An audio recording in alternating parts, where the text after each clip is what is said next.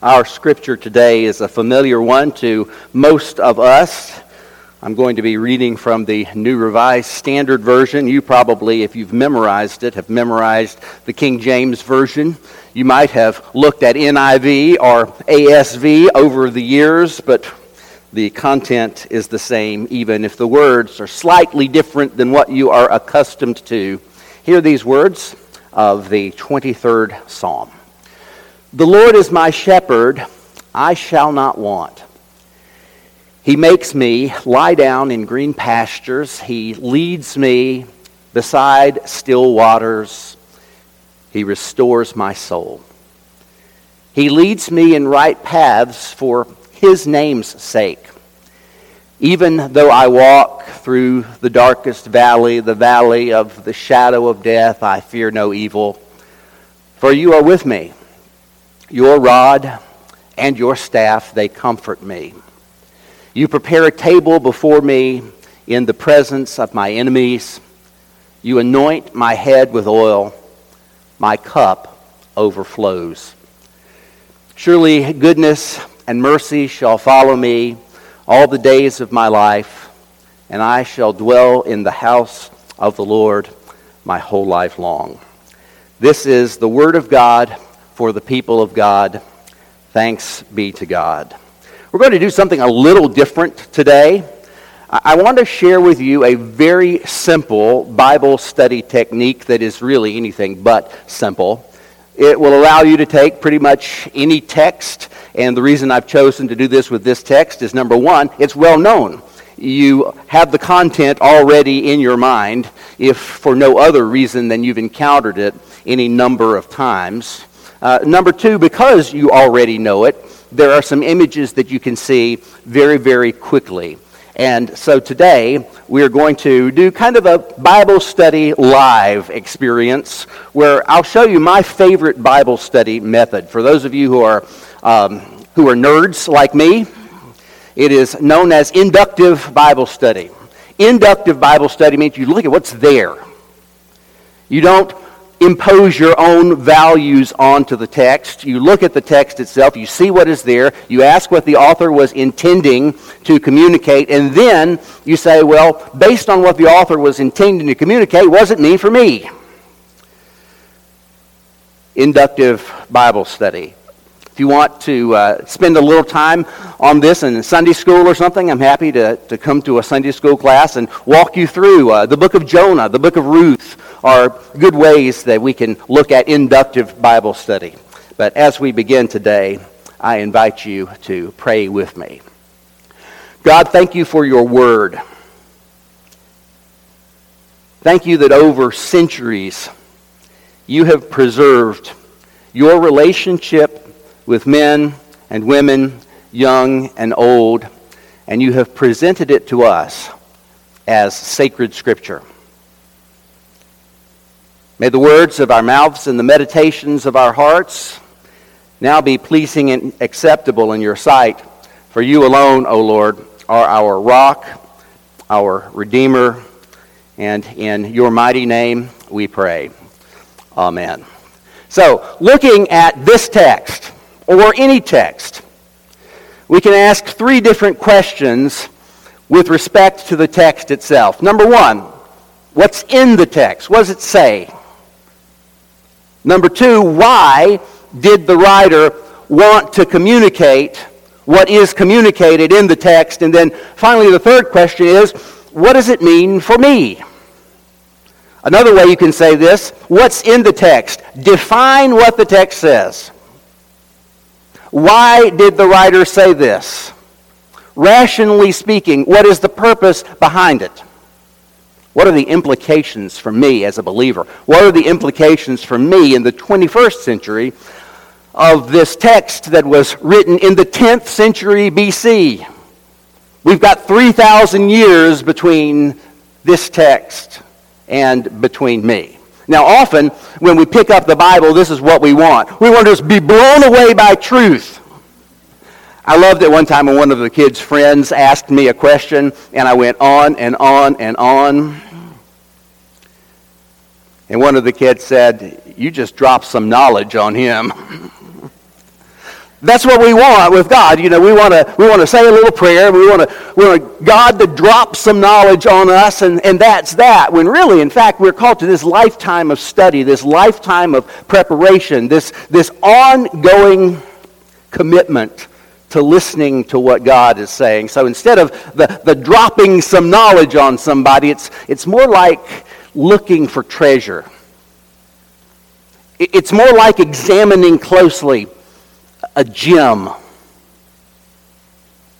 something golden. I wish I were in the United Kingdom and could look at all of the, uh, all the stuff they're bringing out for the coronation. The ivory scepter, the golden crown that has to be fit for King Charles's head.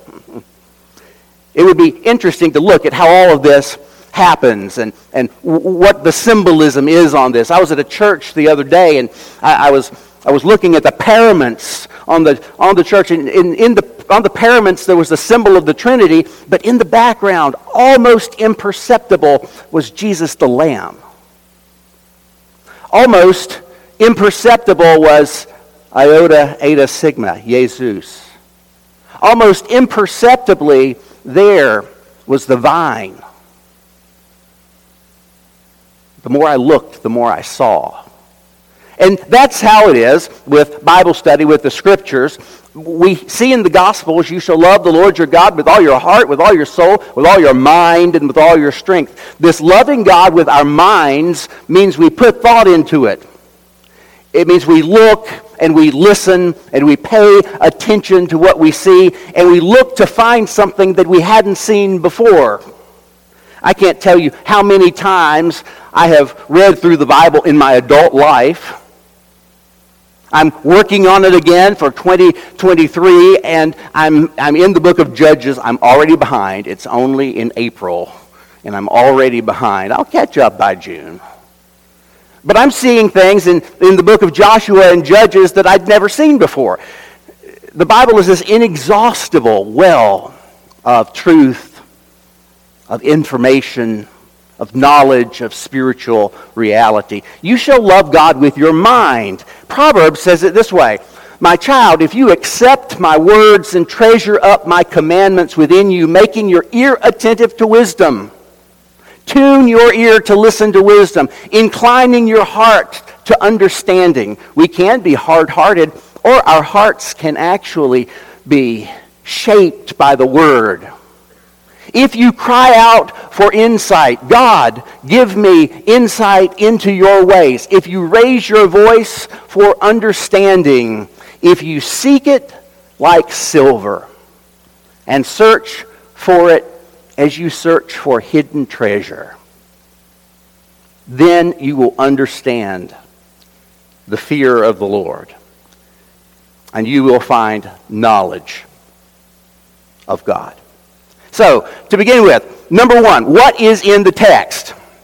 Now, depending on the size of the block of material that you are looking at, you, you can divide it up into different sections. Now, if I were studying the book of Jonah, for instance, I would divide that, it has four chapters, into four sections. I would name each chapter. If I were studying the gospel of Matthew, I'd first of all start off looking at each chapter, but then I would block them into to larger blocks. So, depending on the size of the passage you're studying, you can produce a summary of verses or paragraphs or chapters whatever it is that works well with the size of the blocks that you're looking at. So, right now, we're looking at the 23rd Psalm. This is a psalm that has six verses. So, the natural way to divide this is to look at the verses. Now, when, when I was first a student of inductive Bible study, they said, summarize each section in two words or less. Basically, one or two words. I finally decided that was not workable for me. So I am summarizing, as, as I do inductive Bible study, I summarize in four words or less. So, the first verse The Lord is my shepherd, I shall not want. I would summarize in four words The Lord, my shepherd. Moving on to the second verse. He makes me lie down in green pastures. He leads me beside the still waters. Again, it's a very, very simple green waters, or green pastures, not green waters. that would be stagnant and nasty. green pastures, still waters. So what happens is, once you have summarized each block of material in, in a short way, you can actually read through the Gospel of Mark, the book of Job.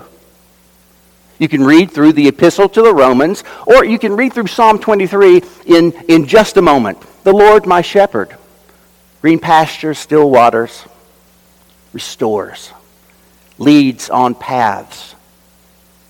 Fearless because he's with me.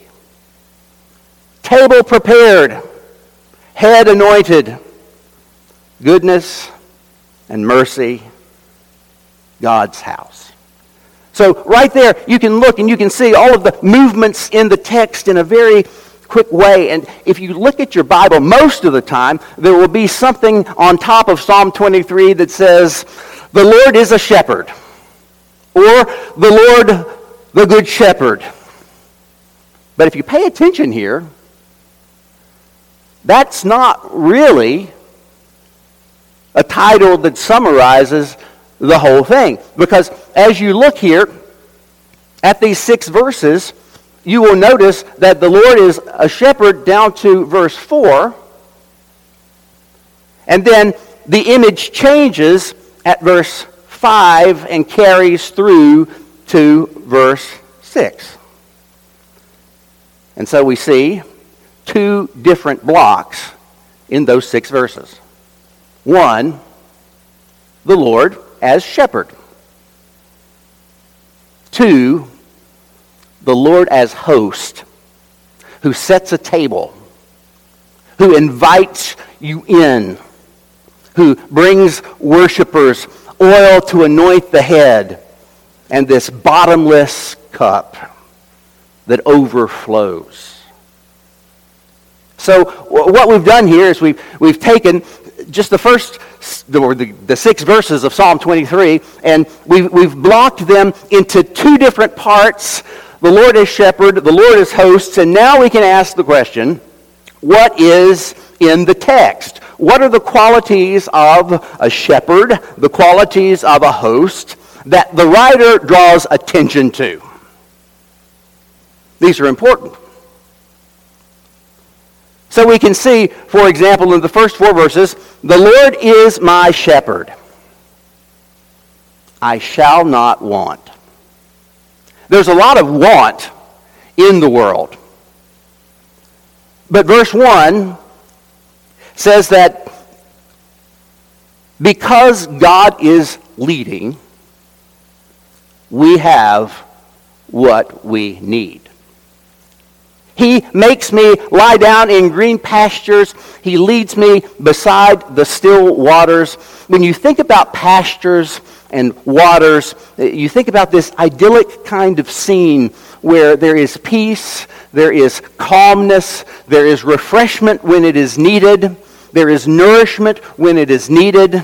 After all, the sheep would drink the water. The sheep would graze in the green pastures. But there is this stillness and there is this beauty and this protective nature of the sheep by the shepherd. He restores my soul. I went to Israel last summer.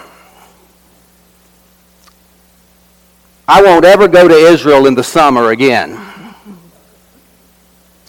wanted to get into the Dead Sea. And I took off my shoes and I put them back on. Well, let me go over to the concrete. It'll be cooler. I took off my shoes and I put them back on. Let me go over to the sand. It'll be cooler. I took off my shoes. I put them back on. It was too hot to do anything. And you better believe when I got back up to the little restaurant there, I was ready for refreshment. He restores my soul. When my soul is tired, when my soul has had enough, when things have been difficult, he restores my soul, and then he leads me in right paths for his name's sake. And even though I walk through the darkest valley, I will not fear. For God is with me. And here's the shepherd imagery again his rod, his staff, they comfort me. So, the Lord as shepherd, we, we have this image of a shepherd with sheep. We have this image of the shepherd caring for the sheep, meeting the sheep's basic needs, leading where the sheep would go astray. As long as there's a shepherd, the sheep paying attention to the shepherd are led in right paths. And even in the most dangerous of circumstances, the shepherd cares for the sheep. Now let's turn to the second part of this where, where God is the gracious host. God prepares a table. You don't prepare a table for your enemies, you prepare a table for your friends. I had a friend one time who looked for a job for two years. Finally, he got that job, and Melinda and I got out the fine china. I don't think people do fine china anymore. I think we've eaten on our fine china five times or less in the last 29 years. It's because if you look at it hard, it falls apart. But we got it out, we, we got cloth napkins, we made it look beautiful, and we celebrated. We prepared a table. But God doesn't just prepare a table in this image, God prepares a table for you in the presence of those who don't even like you.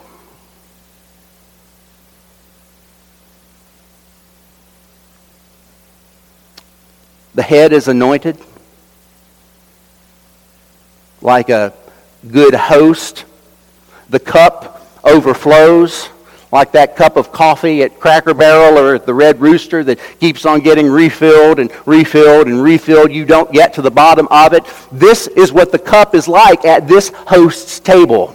Surely, because of this, goodness and mercy will be with me. All the days of my life, I will dwell in this house of the Lord who welcomes me forever. So, number one, what did he say? He said God is a shepherd who cares for us in these ways. God is a host who cares for us in these ways. Why did the writer say this? Why does the text describe God as it does? Why does the writer use these two images of a shepherd and of a host? to talk about this. I don't know if you noticed this. You, you read closely. The writer speaks both to God directly, you prepare a table, and he speaks indirectly of God. He makes me lie down in green pastures. God, as He, is testimony. I was weak, but He gave me strength. I was lost, but He found me. This is in the community, me telling you, this writer telling everybody else what God has done for him. But it's also a prayer. You prepare a table before me in the presence of my enemies. You are with me. There's this interchange between testimony and prayer.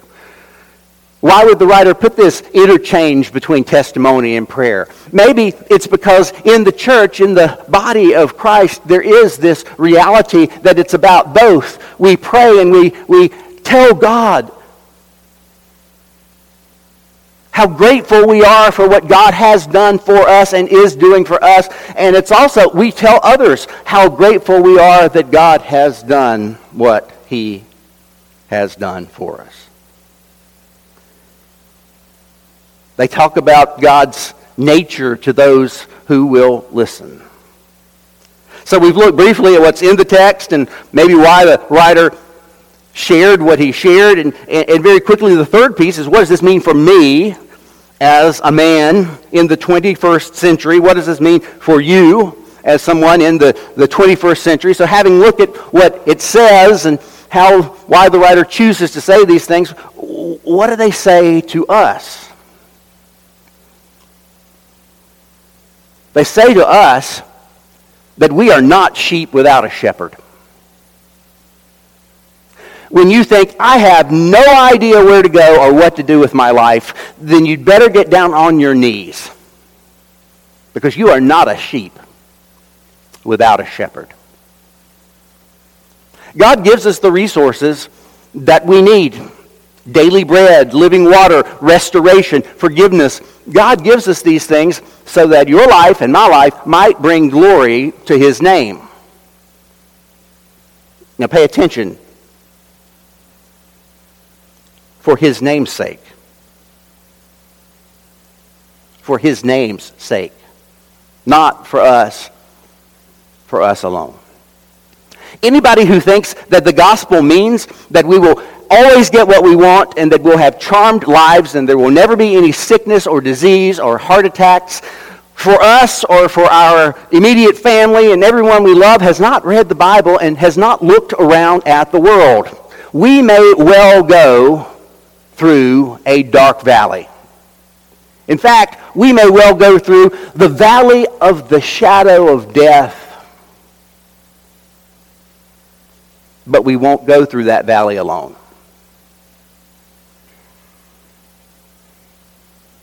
I will fear no evil, for you are with me. And God's not ashamed to acknowledge me. God's not ashamed to acknowledge you. Not everybody likes us. Not everybody likes you. Not everybody likes me. But God is not ashamed to say, This is my kid. This is my child. This is one who has come to me. I'm not finished with him yet. God may even say, He irritates me sometimes as much as He irritates you. But God's not ashamed to acknowledge that we are a part of His family, to show us hospitality, even in the presence of our enemies. God prepares a table. And in Psalm 23, this table is a table that the writer is invited to we are invited to a table today. And God's goodness and mercy will follow us throughout life. Doesn't mean we won't pass through the valley of the shadow of death. Doesn't mean that we won't have high cholesterol, gout. I had the worst gout attack yesterday that I have ever had. All that pork last week. Sausage, pork chops, pork roast, Oh, the bacon on the cheeseburger was amazing. Doesn't mean there won't be a valley. Doesn't mean there won't even be a valley of the shadow of death. But even in that valley, the one who intends goodness and mercy toward us will accompany us.